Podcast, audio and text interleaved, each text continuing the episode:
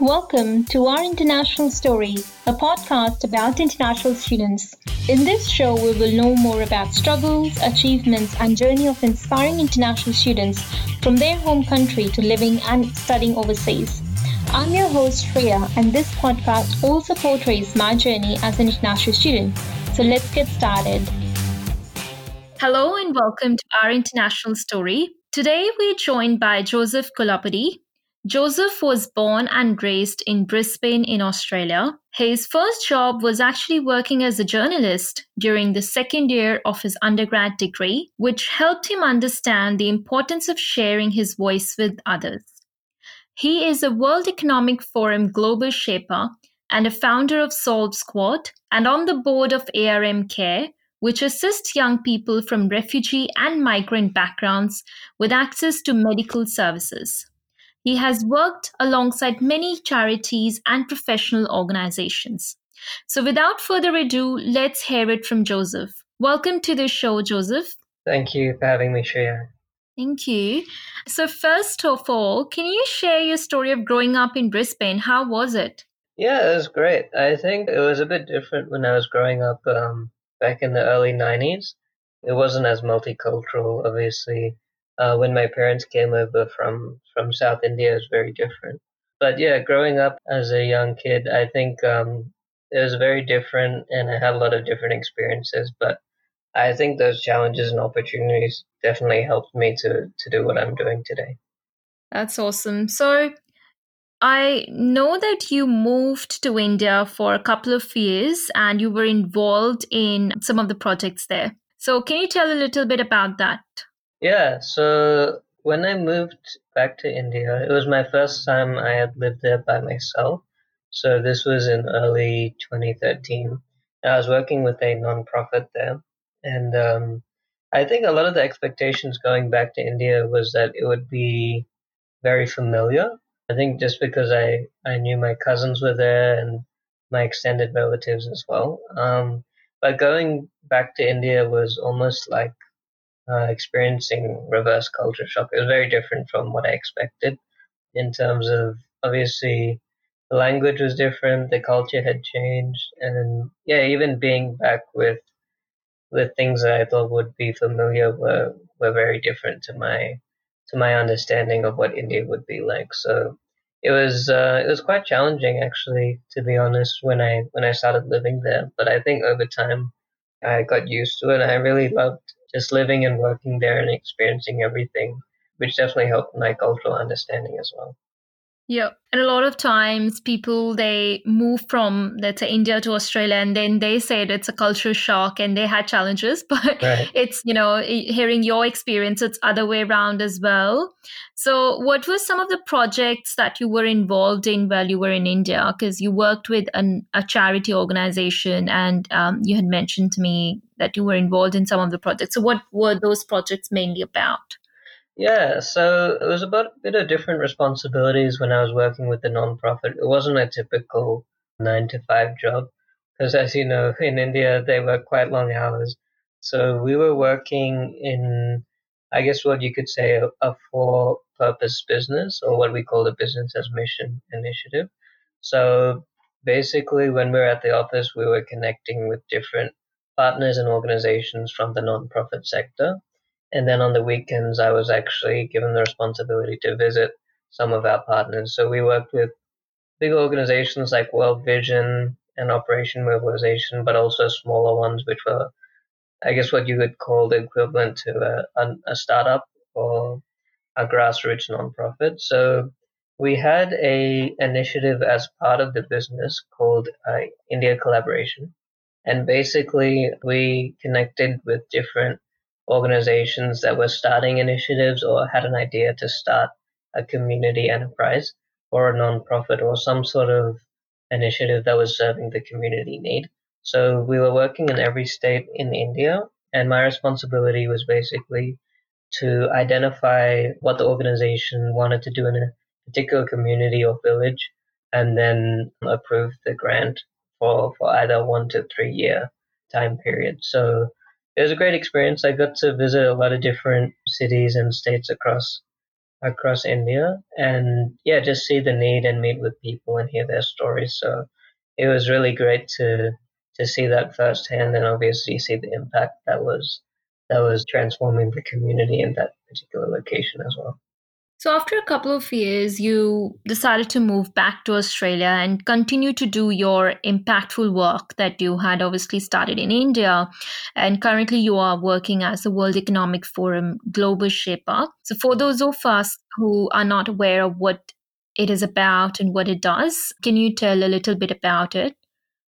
Yeah, sure. So, the World Economic Forum is basically an international network that was started uh, in Switzerland a few years ago. So basically, a economics professor by the name of uh, Dr. Carl Schwab had this idea that you know individuals could actually have an impact within a local level, and that could kind of have a ripple effect on the global state of affairs, especially when it comes to economics and, and different sectors of society. So a few years ago, when um, they they realized that young people were doing some really great work in different parts of the world, but they just didn't have connections or opportunities to other people in, in other countries. So they started what they call global Shaper hubs. So there's about 400 Shaper hubs across 150 countries now, and there's a global Shaper hub in every uh, capital city here in Australia. So I'm part of the Brisbane hub at the moment, and I've been part of the hub for the last uh, three years. Yeah, that's pretty amazing. And I was following World Economic Forum Global Shapers Hub's work, and I noticed there are a lot of projects and initiatives that have come out of it, including the one Solve Squad that you're leading at the moment. So, how can international students benefit from the programs, including Solve Squad, and also other programs that that are being run by World Economic Forum Global Hubs? So at the moment, we've realized, I mean, the whole idea behind Solve Squad is to assist uh, young professionals or people who have been affected or impacted by COVID 19 due to restrictions or isolation. So we've, we've realized a lot of people have a lot more time on their hands because they're working from home or they just have a lot of skills that they want to improve during this time that they're at home. So a lot of people, you know, they're looking for online courses or different ways that they can engage or connect online. So we basically came up with this idea, my team and I, with Solve Squad, to basically act as a match service, an online uh, virtual volunteering service, where we connect individuals who can list their skills online uh, using our platform, and then we connect them to organizations who have a particular need. So, for example, if an international student is taking a break from their studies or is studying something online and they want to use their knowledge and skills for a particular organization, then they can sign up using the form on our website. And then we connect them to an organization in their particular area. So if they're an engineering student, then we can connect them with an engineering startup. If they're an IT student, we can connect them to a, a volunteering opportunity where they can use their IT skills to make a, a website for a business that doesn't have online presence and so on and so forth. So yeah, we have a lot of organizations partnering with us at the moment, especially those uh, run by young people, which has been really great because we've been able to really focus on online mentorship and education, especially at this time. Yep, that's fantastic. And I wish I had something like this when I was studying because I remember my summer break was pretty, you know, it was it wasn't very I didn't have a lot of social life that time, or, you know, because my friends were mostly overseas or holidaying at that time, and I was just pretty much at home. But mm-hmm. having a, such a platform would have really helped me back then. So, for any of our listeners, if you're interested in aligning yourself, if you're interested in collaborating with the project and and making use of the um, the opportunities that's available, to check out Solve Squad's website, and you will be connected with an array of projects that are on offer. So, uh, Joseph, so what are some of the organizations that you have linked with through Solve Squad? Like, if someone was to sign up, which type of organizations they would be seeing? Yeah, so I believe one of the earliest organizations that connected with us was actually a multicultural or multi cuisine restaurant uh, based in Melbourne, actually, called Yum Tum. So they were really trying to obviously pivot their model from a physical location to online ordering service. But they realized a lot of people who are stuck at home also wanted to improve their culinary skills. So they started offering online cooking classes uh, using Zoom and basically introduced a paid service where people could learn from, you know, professional chefs or even, you know, learn like beginning classes up to intermediate and advanced. So we helped them to to kind of promote their work uh, using social media and also to connect with other restaurants and uh, service providers where they could offer their skills as well and, and their services online. So that was one of the earlier ones. We have expanded to different sectors now, um, not just the hospitality industry. So we have expanded to the education uh, sector as well. So we work with a number of different universities, and we're also working with people in the mental health space, education, and employment, and also obviously in IT to help with um, technical service support and things like that. So there's a number of different organizations where individuals can connect and basically assist with the organization during COVID. Uh, one of our most popular ones has been through online mentoring programs. So we connected with an organization called Y Power, which basically offers one to one mentoring and resume editing and career service support as well, all online. And recently we connected with PwC as part of their Project Spirit campaign to basically advertise our services and collaborate using our platform as well. That's quite an impressive list of clients you've got there. So a massive, massive opportunity for anyone looking to get involved in such and such projects. So moving on through Solve Squad, you might have seen gap of skills um, in some of the students, and including international students. So, according to you, which skills are going to be in most in demand in the current environment? How can international students prepare for it?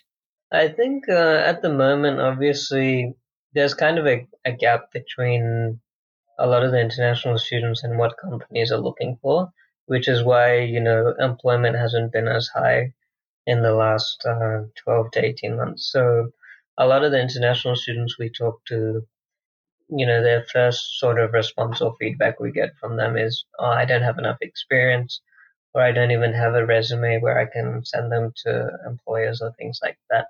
To people who are overqualified because they have studied back home and they obviously come here and their credentials aren't valued or recognized. So we try and come obviously in between both ends of the spectrum and we try and obviously focus on their skills. So a lot of the skills that employers are looking for is obviously the, the number one thing is adaptability. So how can you take some of the skills maybe if you're in hr you know applying your people skills to a different industry or if you're in it not so much being a, a technical developer, but maybe, you know, creating websites or digital marketing, things like that. Or even if you're with the traditional STEM sciences, how can you kind of use that in more of a practical application? For example, building apps or using your skills online to teach using workshops and things like that. So we're trying obviously to focus on more practical applications of people's skills and, and does look different from person to person. There is no one size fits all, but we obviously want to tailor our, our services to the individual. And I think because we're a small but growing team, we are able to focus more so on the individual when they apply uh, using our platform. But we obviously want to keep that model moving forward so that we can kind of customize our approach to the to the individual as well. Yep. And that's a fantastic thing is I hear a lot sometimes from students saying that they don't have, you know, especially the first job. It's quite difficult to find one if you don't have an Australian work experience because there's so mm. much there are so many other students looking for job at the same time. So the market can mm. get quite competitive for one role. So if someone was to take these the advantage of such opportunities i think that would that would really benefit them and get that resume that that experience on the resume. Absolutely so, Joseph, tell me about how are you assisting people from refugee and immigrant background in your capacity as a board member of ARM Care? I've been involved with ARM Care about a year and a half ago is when I first started on the board.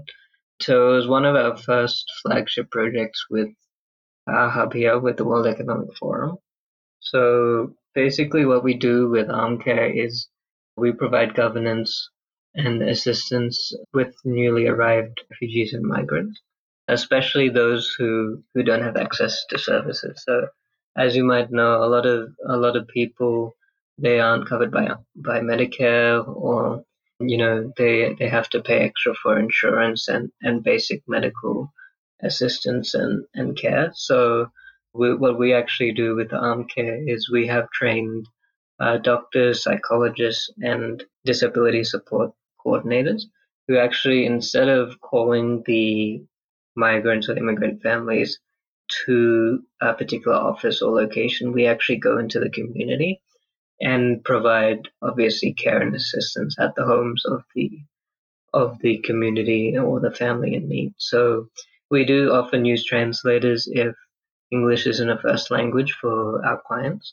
and uh, we are covered by NDIS as an official NDIS support provider.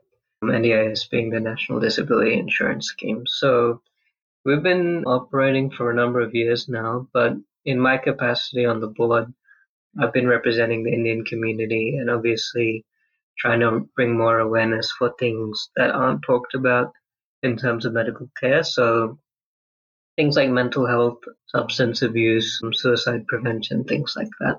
And then obviously we refer particular communities or individuals and families to uh, support services that they can access free of charge, either through arm care or through referrals. So we've been working a lot with uh, Queensland Health and also non-profit services to be able to, to support and provide those services as well. That's such a noble cause, and especially from people from refugee and immigrant background, I think mental health is a huge one because coming from Southeast Asian background, I think there is this stereotyping and stigma around it and not everyone feels comfortable talking about it. So it's great to see that you're able to support such people and provide safe environment for them to speak up and seek help. Yeah it's been really eye-opening. I think especially over the last couple of years because we've been trying to focus more on on young people especially teenagers and second generation third generation migrants which is also quite different from say first generation so yeah, we obviously have to focus on intergenerational differences and challenges when we when we offer our services. But yeah, being part of part of the organization has really helped to to shed light on those issues as well. Yeah, thanks for sharing that. Now, my second last question for you is that what's one positive impact that we are yet to see in the international student community and how do you think we can achieve that given that you have worked with international students and also people from migrant refugee background and diverse culture. So, what's your take on that? Yeah, well, something I haven't I've been thinking about over the last couple of years actually, because I don't know if I've shared with you, but when I was an international student in in the US, I often kind of saw the the gaps in terms of services from a university perspective, but also from a societal perspective. I noticed these are very similar to uh, when I came back to Australia because I was more aware of those issues. I think the main one being when you're on campus and when you're part of, you know, a student body, you have a lot of different, I guess, access to student bodies and societies and things like that that cater more to international student perspective. Once you graduate or leave and you're not part of that community anymore, you you kind of distance yourself from certain services or you know a way of thinking or a mindset. So what I mean by that is sometimes international students, once they graduate or leave the university, they only look to serve people from their cultural community, which can become very ethnocentric. So, as an example, oftentimes, you know, Indian students will be part of Indian society, but we won't think about connecting with people from a Southeast Asian perspective or perhaps a Chinese or, or Japanese student community because we feel that the issues are quite different or the barriers or cultural barriers between us are so distant. And then when we go into the real world and start working and things like that, we take our similarities for granted. And I think that kind of comes with understanding where we're, we're like a melting pot Uh, of cultures, and because we're so multicultural diverse, especially here in Australia, it's very hard to focus on the differences between each cultural community.